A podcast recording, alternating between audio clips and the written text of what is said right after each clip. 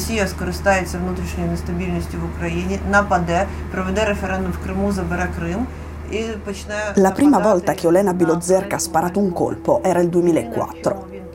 Lei era una ventenne, non c'era ancora stata l'invasione della Georgia nel 2008 o quella della Crimea del 2014, ma c'era già stata la Cecenia. Il suo compagno, che ha vent'anni più di lei ed è ancora lo stesso da allora, era convinto di una cosa. La Russia ha progetti cupi per il nostro futuro. All'epoca l'esercito ucraino non aveva donne in posizioni di combattimento. Le ho chiesto cosa pensassero le sue amiche, cosa pensasse sua madre a vederla imbracciare un fucile. I had no female friends. Ну, моя мама, звичайно, через це переживала. Mi ha risposto, io non ho amiche, conoscenti qualcuna. Mia madre piangeva la domenica mattina quando mi mettevo la divisa.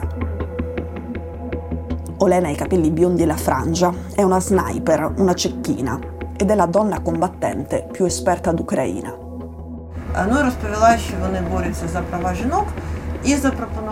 Con lei ho parlato di un tema scabroso, nel senso che sembra essere ancora un argomento proibito. Perché le mobilitazioni riguardano soltanto i maschi? Perché quando in un paese c'è la guerra e c'è la legge marziale, soltanto i maschi adulti non possono varcare i confini e andarsene? È una questione di forza fisica?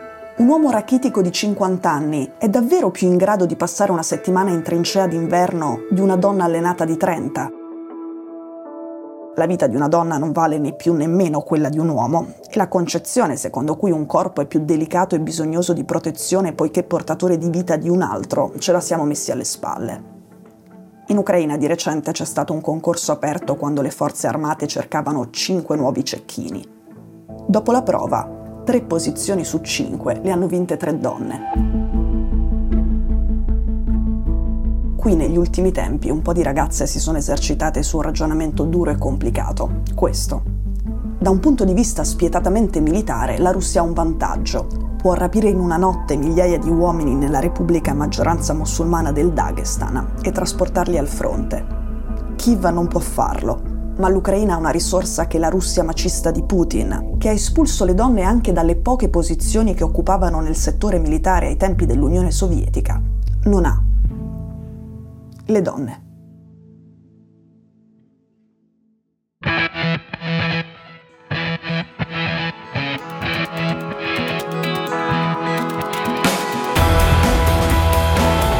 Sono Cecilia Sala e questo è Stories.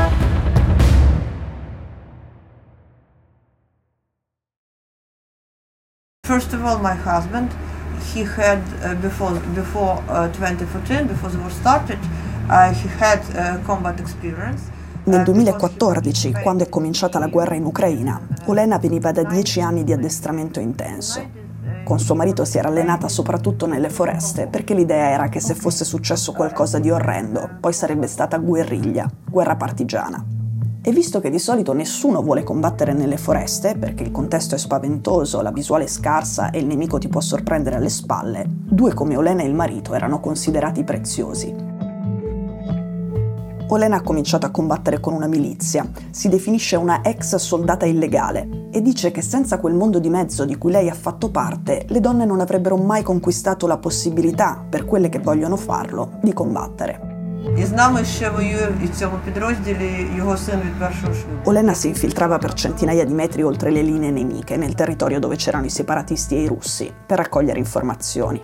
E sparava, poi rispondeva al fuoco, per stanare i nemici, per costringerli a venire fuori, per contarli e per capire dove fossero le loro posizioni. E poi per usare quello che aveva scoperto per programmare le prossime operazioni. Per l'esercito regolare, lei non esisteva, ma per un movimento di donne che stava nascendo in quel periodo era già diventata un simbolo. Il movimento aveva questo obiettivo. Fine della discriminazione per legge delle donne in ambito militare. Vogliamo poter combattere anche noi. E nel 2016 il movimento ha vinto. L'Ucraina ha abolito la distinzione arbitraria e a prioristica tra generi. Una donna che vuole combattere ha, almeno sulla carta, le stesse chance di un uomo di farlo. Це не стосується, це може стосуватися більшості, але це не стосується всіх. Olena ci ha tenuto molto a spiegare una cosa. Dice, Ovviamente le donne che sono al fronte sono una frazione molto piccola del totale dei soldati al fronte, sono molto meno degli uomini. Ma una donna al fronte vale più di un uomo al fronte. Tra gli uomini ci sono persone che sono lì soltanto per avere uno stipendio, ci sono persone che sono lì e non volevano esserlo. Ci sono persone che volevano esserlo, ma magari hanno cambiato idea in trincea, che non erano davvero convinte, che non erano davvero determinate. Quando vedi un uomo su un campo di battaglia, non hai idea di che cosa lo abbia portato lì. Quando vedi una donna su un campo di battaglia, hai la certezza di cosa l'abbia portata lì. Poteva andarsene dal paese perché per lei i confini non sono chiusi e non lo ha fatto.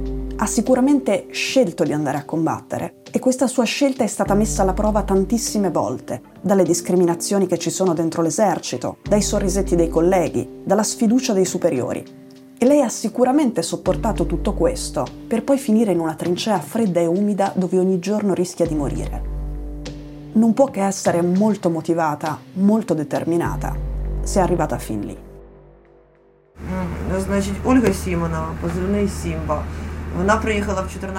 Olena conserva i ritratti di tutte le compagne combattenti morte al fronte, li ha disegnati lei a matita.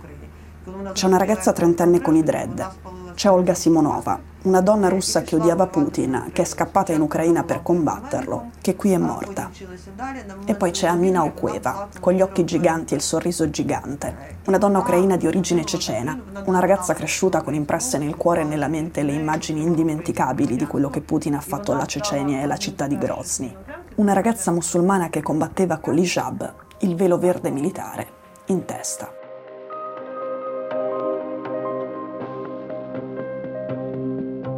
Quella che si combatte in Ucraina oggi è considerata la guerra convenzionale più femminile della storia, nel senso che nessun esercito regolare prima di quello di Kiev aveva schierato così tante donne in proporzione alle proprie dimensioni. Nell'esercito ucraino ci sono 50.000 donne operative e 5.000 donne in prima linea. І врешті нам запропонували перейти до ГУР, що ми і зробили. Olena ormai da anni non è più una miliziana e fa parte di quell'esercito e da due anni appartiene al GUR, l'intelligence militare di Kirilo Budanov. Uh, who defended, who defended Kiev and Kiev region. And then, L'ultima missione di uh, combattimento a cui Olena ha partecipato è stata nel 2022 nella regione di Kiev, quando vicino alla capitale c'erano ancora le battaglie violentissime a Irpin o a Bucha. Olena mi ha raccontato che da quando fa parte del GUR di Budanov non le capita più una missione. Dice, il GUR non è come l'esercito. Ogni volta che Budanov chiede mi servono 30 volontari per una missione, si alzano 300 mani. E sono tutte mani di 25 anni con spalle larghe un metro e mezzo. Non c'è gara. E va bene così. Io ormai ho una certa età e ho fatto il mio ma Olena gira sempre con il suo fucile da cecchino e si occupa di quelle che lei definisce missioni più di dettaglio. Il posto dove l'ho incontrata non è casa sua, ma la sede di una di queste missioni. Lei non mi può dire di cosa si tratta. Io non posso dire a voi dove mi trovo.